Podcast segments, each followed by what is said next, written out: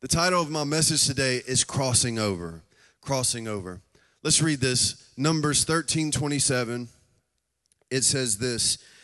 They presented, now, just to give you another backdrop, before they went into the promised land, Moses told the tribes of Israel, the leaders, I want you to go into this land and I want you to give me a report. What do you see? And God will do that a lot of times when He's saying, What are you believing for? What do you see? And they came back with a report. And this is what it says They presented themselves before Moses and Aaron and the whole congregation of the people of Israel in the wilderness of Kadesh. They reported to the whole congregation and showed them the fruit of the land. Then they told the story of their trip. We went into a land which you sent us, and oh, it does flow with milk and honey. Just look at its fruit. And the only thing is that the people who live there are fierce.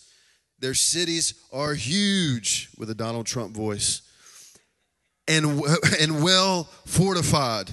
Worse yet, we saw descendants of the giants, Anak, um, the Amalekites, and spread throughout Negev, the Hittites, and all the other ites. Caleb interrupted he called for silence before Moses and said, Let's go up and take the land. Don't you love that attitude? While everybody else had the opinion, it's too big, it's too much. Caleb said, Hey, be quiet for a second, please. We're going to take this land. Don't you love people with that kind of attitude? The attitude of faith. We can do it.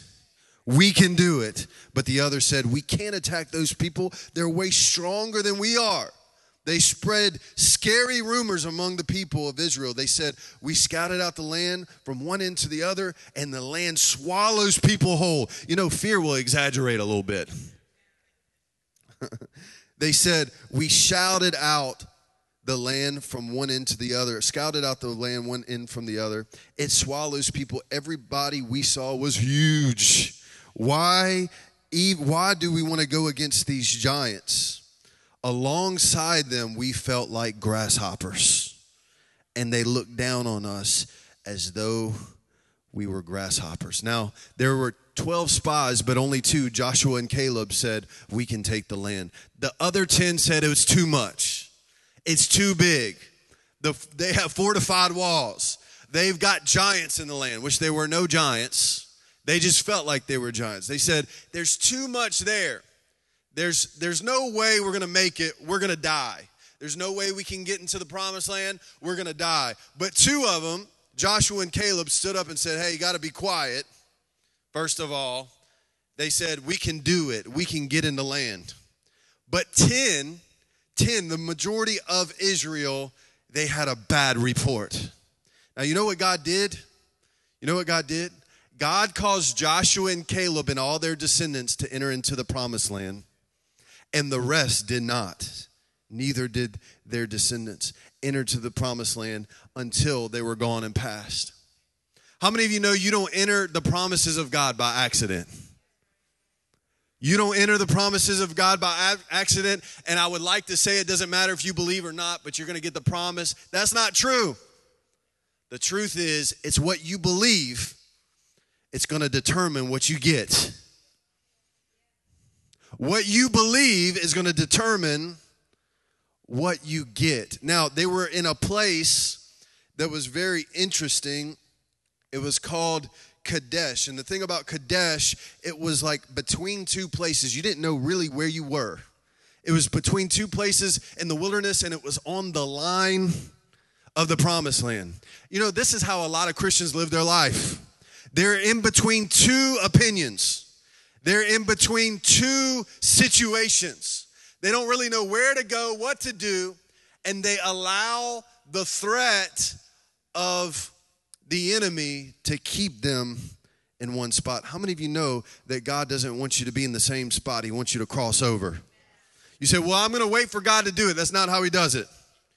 He died on the cross and empowered you to conquer, empowered you to have faith empowered you to step out. Yes, God will drop things in your lap every once in a while, but a good father, He won't just give their sons and daughters fish, they'll teach them how to fish. And because He is a conqueror and He lives in you, He is wanting you to conquer. He's wanting you to conquer by faith. How many of you want a crossover moment? You know, there is a moment when you cross over. It is a moment, it is a decision that you believe. Have you ever seen somebody? They were um, they were struggling their whole life. You've heard those stories from rags to riches. They were struggling their whole life, but there was a moment where they they had a decision. I'm not going to be poor there was a moment where they said I'm, I'm not i'm not having that in my life and you start seeing their behaviors change have you ever seen somebody i mean i i I am at all. I saw somebody that has been overweight their whole life. They're probably about 55, but there was a moment where they decided, I'm losing this weight. And you're like, I thought it was too late. It wasn't. They lost it. Why? Because they made one decision they made one decision to cross over. They had something had to click. They tried before, they thought about it, they, they tried different things, but something clicked in their life. Have you ever seen somebody on a sports team that all of a sudden they're, they're, they're a normal player, but something clicked over and something came on them and they decided, no, no, no, I'm crossing over. I'm going to be great. I'm not going to be mediocre. How many of you know you serve a big God? He's not a mediocre God. Look at the earth, look at the mountains, look at the trees, look at how He created us. He's not mediocre. Our God is a God that likes to do things big. Am I right about it? And God wants you to cross over into some big blessing. Do you believe it? And there are different situations. I mean, you see in marriages, marriages falling apart, but somebody in the marriage made a decision I'm crossing over. I'm to have a good marriage. I mean, they looked like they were struggling for years, but something clicked and said, No, this is to work. Because they crossed over. They tried it before, but something got realigned in their thinking and their emotions, and boom, they crossed over. They made a decision. You can tell what you believe by the decisions that you make. Your daily disciplines are going to determine your destination. Your daily disciplines are going to determine your destination. And either you believe that you're going to cross over or you don't. You know, Dave Ramsey, he's a uh, financial guru he gets so aggravated all the time because, you know, he gets on these rants, right? He's like, listen, y'all keep trying to do things to make a million dollars. So that's good and all, but if you want to be a millionaire, you got to start investing small now. See, the decisions and the small decisions you make every single day is going to determine our destiny. You think somebody became a star overnight. No, it probably happened 10 years ago and they started making a decision and operating differently, and then all of a sudden they became great. There are very few anomalies in the earth, there are very few people that are prodigies in the earth. Most people have to work at being great at stuff. Unless you're some kind of crazy prodigy and you're just awesome. Listen, we got to work at some stuff. And either you're going to be mediocre or you're going to be somebody that comes into the promise. You cross over. I believe today, this is what I believe, that there are going to be things in your life that click into your spirit to make you cross over into the blessing. We keep waiting on God, God is waiting on us. We keep waiting God to, for God to move. He already moved 2,000 years ago on the cross, shed his blood, empowered you with the Holy Spirit, and said, I'm sitting down and I'm going to make the enemies my footstool. You stand up and move. Come on. God wants us to begin to make the decision to cross over. To cross over. Where do you need to cross over? Do you need to cross over in your health? Do you need to cross over in your relationships? Do you need to cross over in faith? What you really believe? Where do you need to cross over? What needs to change in your life? Because God's not just going to change it, it's going to take a decision that comes from you to change it. You could be having all you can have all kinds of things that are great in your life, but if your marriage is struggling, everything struggles. it takes somebody making the decision they're going to cross over. They're going to cross over. Listen, sometimes, sometimes it takes the truth to cross over. Sometimes it takes you being so frustrated with where you are so that God can put a fire under your butt so that you can cross over the line. Am I right about it? Sometimes our big butts get in the way of what God wants to do. God says, I want you to do this, but you say, but. God says, get rid of your big butt. You got too much junk in the trunk. Get all the stuff out of the way and all the butts and all the excuses and cross over. We're going to cross over. We're going to cross over. I remember I started working out about seven years ago, and it wasn't because I just um, I just thought you know today's a good day. I went uh, I moved back in Hammond, and uh, uh, I went into a uh, convenience store, and I saw a friend that I haven't seen in a long time, and it's one of those friends that don't have a filter, one of those friends that make you mad, but they're a real friend. He looked at me, and at the time, look, Leah was pregnant uh, with the second child. I was eating for two, and and and and my friend looked at me and said, "Boy, you're getting fat." And I said, "What?" You always think you're looking good, you know, but it takes somebody else to say, "Boy, you're getting fat." And I looked at him like, "Are you serious?" He was like, "Dang, what you been doing?" I've been eating a lot. Everything she eats, I'm eating. It was that day I started contemplating. I started making excuses. It's because I'm big boned, you know? As I'm big boned, and, you know, people have different body types. The internet says I should weigh this much, but really, it doesn't say what body type you are. At first, I made the excuses, but then I saw a picture that we shot of me, and it was like me holding the kids, and I had like four chins. you know what I mean? I was like, I got to do something. God, it was a come to Jesus moment. I said, I got to cross over. Now, now it it took something like I got to start. I'm going to get a gym membership because at first you think I'm just going to buy some equipment and put it in the house, and then all the treadmills, all that stuff just become coat hangers. You don't go, so you have to make an investment. I'm like, I'm going to the gym, right? I'm go. I'm gonna go. I'm gonna pay because if you're paying, if you're paying, you're probably gonna go, right? And so, but there was a crossing over moment, and and this is the thing I had to uh, determine: is this who I'm gonna be for the rest of my life, or am I gonna make a change? Now, this is not has anything to do with diet. I'm just giving you an example.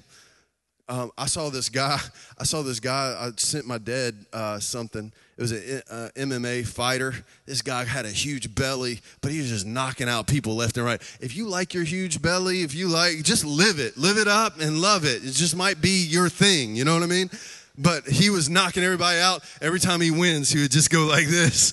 I love that guy. Love who you are. You don't have to go to the gym if you don't want to, but it has to be something that you want.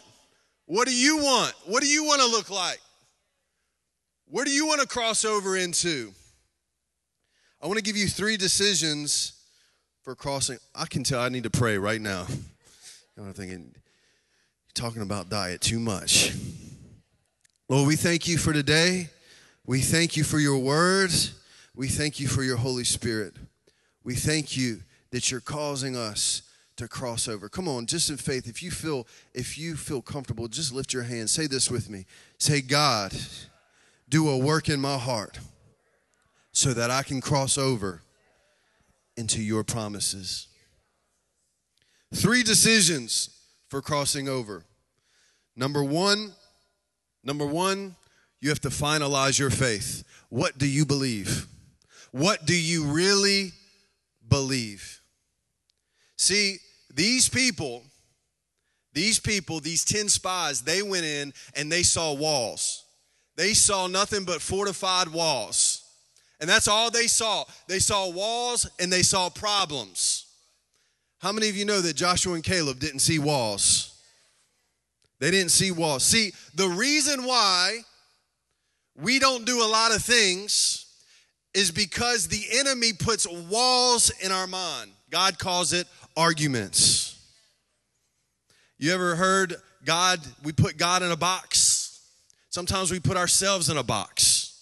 We don't go anywhere because we have arguments in our life. We have excuses, we have fears, we have disappointments, and we create arguments in our life. And God is trying to tell us to do something, and it's like being in a box. It's like you can't go anywhere because the walls are up. And it happens because of doubt. It happens because we think the walls are too much for God. We think that the situation is too much for God. There's a story of doubting Thomas. Remember Thomas? God, Jesus died, he rose again, he went and talked to all the disciples. Thomas wasn't there, and he said, I'm not going to believe it. I'm not believing it.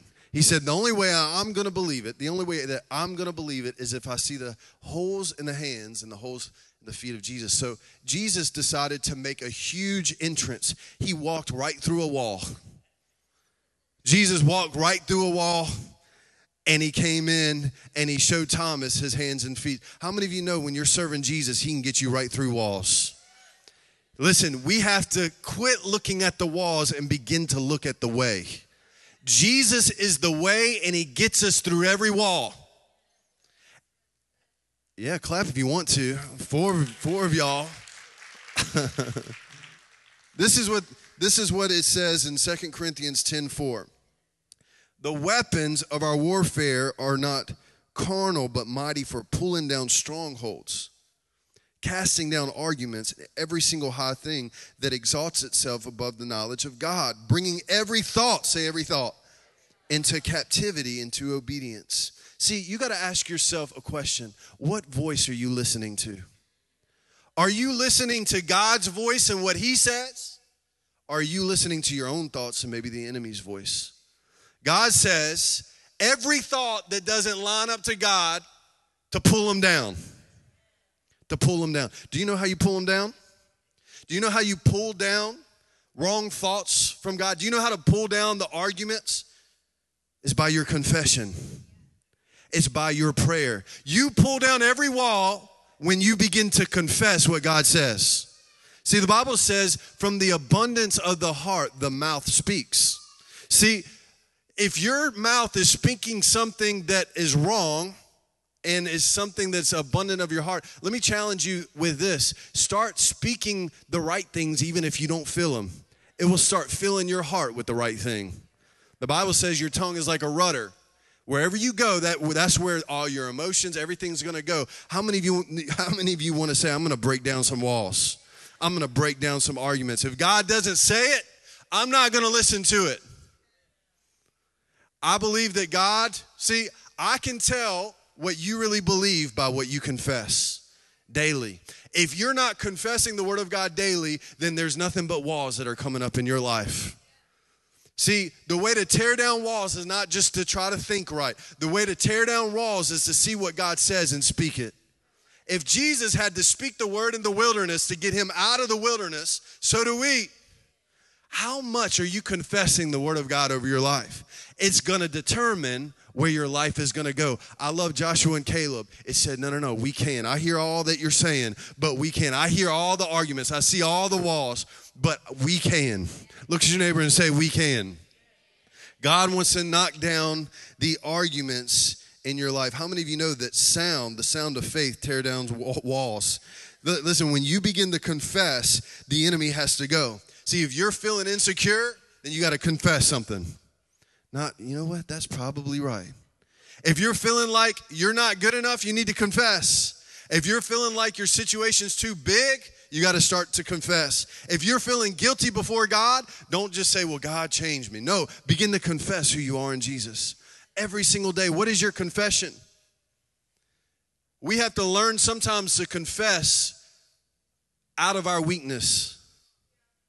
Everybody has a weakness. Everybody has a kink in their armor. And if you're not confessing, you're sitting there vulnerable. Come on, what was your confession this morning? What was your confession this morning? What did you confess?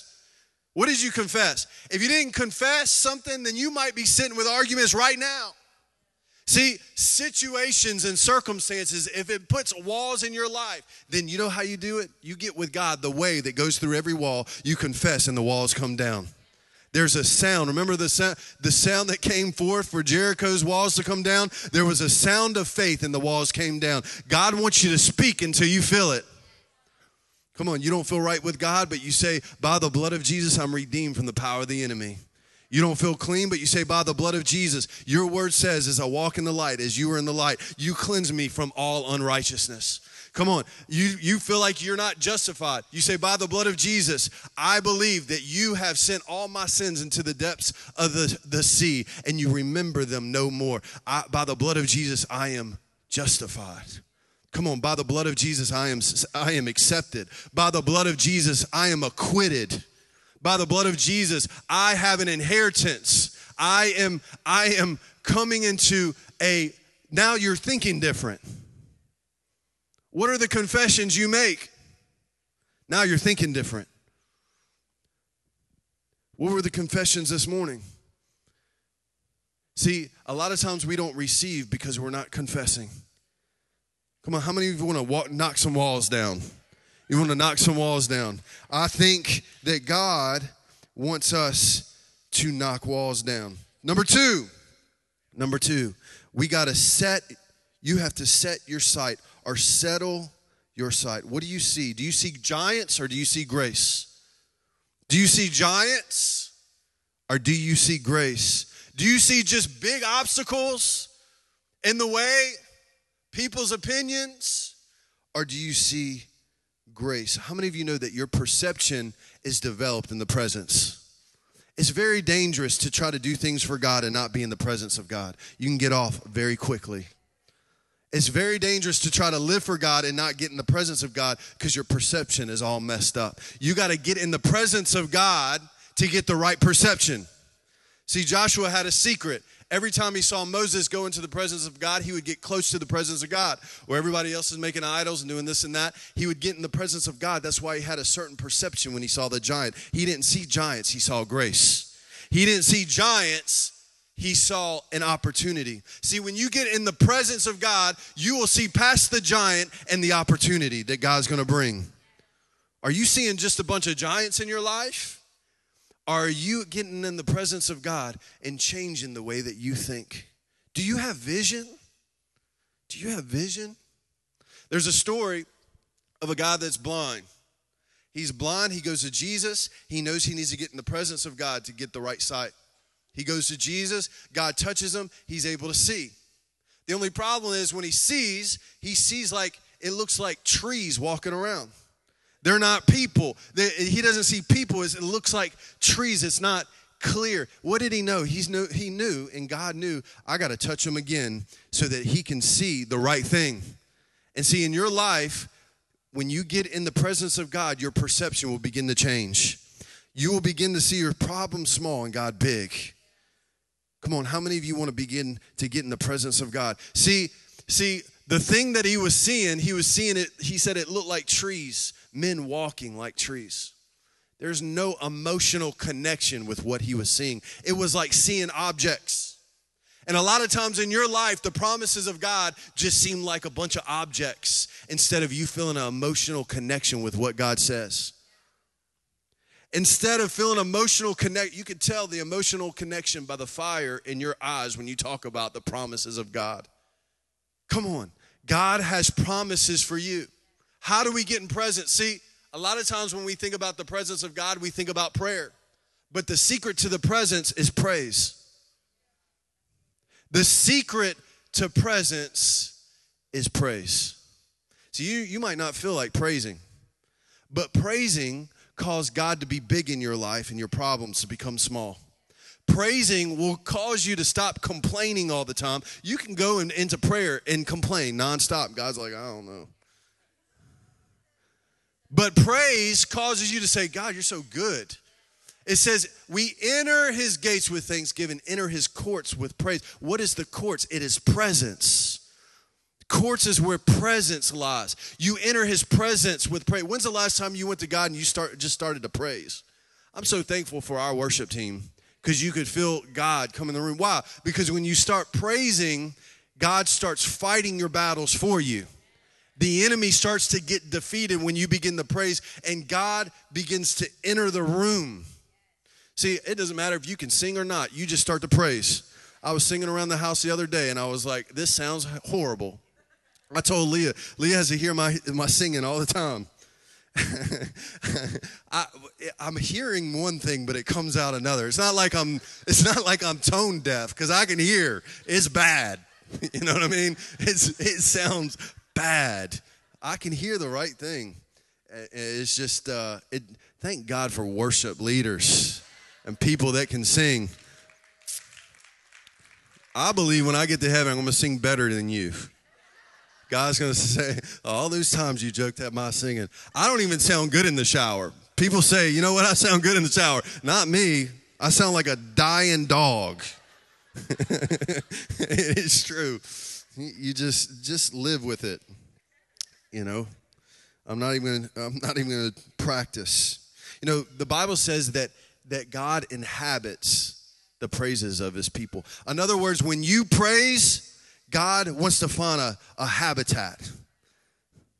God wants to find a place where He can enter. You begin to praise and God begins to flood your life. You begin to feel his presence. And when he when you begin to get in the presence, your perception changes. Don't you love David? David, he, his job was to tend sheep. Let's get somebody to come and play so everybody thinks it's about to be over. it's not. We got about two more hours. about five minutes. David we know that he when he watched sheep he practiced praise. He was in the presence of god. We've heard his psalms the lord is my shepherd i shall not want. He lays me down in green pastures. He leads me beside still waters. He restores my soul right? He, you hear praise in his heart. And whenever he was faced with the giant you begin to hear praise in him again See, David, it wasn't that he was just so talented and so awesome. He understood the secret of praise because the giant didn't seem so big when he began to praise. Listen, before he ever took the giant down, see, you might have a giant of debt. You think you're going to pay those student loans for the rest of your life. You will unless you come up with a plan and God speaks to you. Come on, you think you're going to stay in a certain way for the rest of your life. God wants you to begin to see the opportunity how many opportunities are sitting there for you? God's going to open doors and give you opportunities, but it's because you're going to tear down the walls and the giant that it seems, the giant that it seems is going to come become really small. I got thrown off this week. Somebody called and asked me to go pray. I brought Mark with me. Asked me to go pray at uh, at Southeastern. I thought I was going to pray for a little small basketball game, and I drove up, and the the whole parking lot was filled up. I was thinking, Mark, go do that, man. I haven't even prepared. I, I, was like totally thrown off. The, the parish president was there. They had cameras there. I was like, what am I doing? Maybe I should have prayed about this. it was a statewide deal. All of a sudden, God said, You need to begin to praise. See, things become small when you begin to praise. David looked at a giant and said, This is an opportunity. He didn't just kill the giant for nothing. He said, The, the king's daughter is fine, and if I kill the giant, I'm going to get the king's daughter. There was a prize. Am I right? See, some of you are waiting on a spouse, but God's waiting for you to kill some giants. You think the pornography thing is too big? No, no, no, it's not too big for God. You got to learn some praise because the presence will give you a perception of who God is is bigger than your situation. You think the addiction's too big? No, you need to learn how to praise. You wonder why people come down here and praise and act all crazy because they realize that they have to get into the presence of God to overcome some giants. Come on, your financial situation, your divorce situation, the thing that you're going through the thing that you're going through. They might be a giant. It might seem like you will always be in poverty. It might seem like you go two steps forward, three steps backwards. But when you begin to praise, God's going to give you a perception and He's going to say, next time when you see this giant, you're going to have the power to execute my vengeance on the enemy. God wants you to begin to rise up in praise. Rise up in his presence and begin to slay the giant. David came out and he said, You come with me, come at me with a spear and a javelin, but I come to you in the name of the Lord. He began to declare who God is. God is my provider. God is my deliverer. God is my rock. He is my everything. And all of a sudden, that giant began to seem small. He said, Today you're going to be put in the hands of God, and God's going to begin to fight my battles because that's what God does in praise. God begins to fight your battles for you.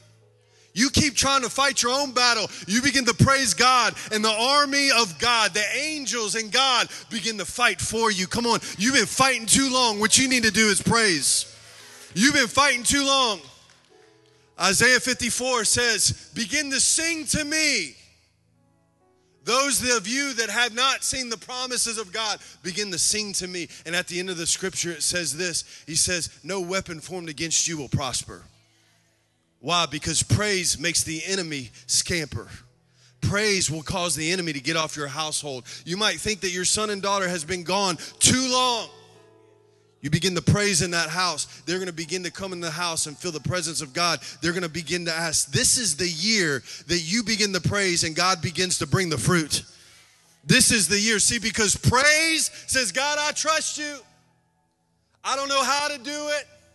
The thing seems big, but I do know this one thing that you are with me. You are with me. And when I begin to praise, you begin to work.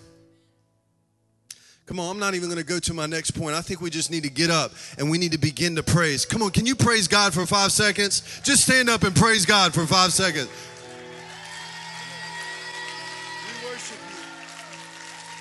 Come on, you just need to praise some of that depression off. You need to praise some of that oppression off of your life. You need to praise that confusion off of you. You say, I don't know where to go. Begin to praise, and God will begin to fight your battles for you. Come on, five more seconds. Will you praise? Will you give him praise? Come on.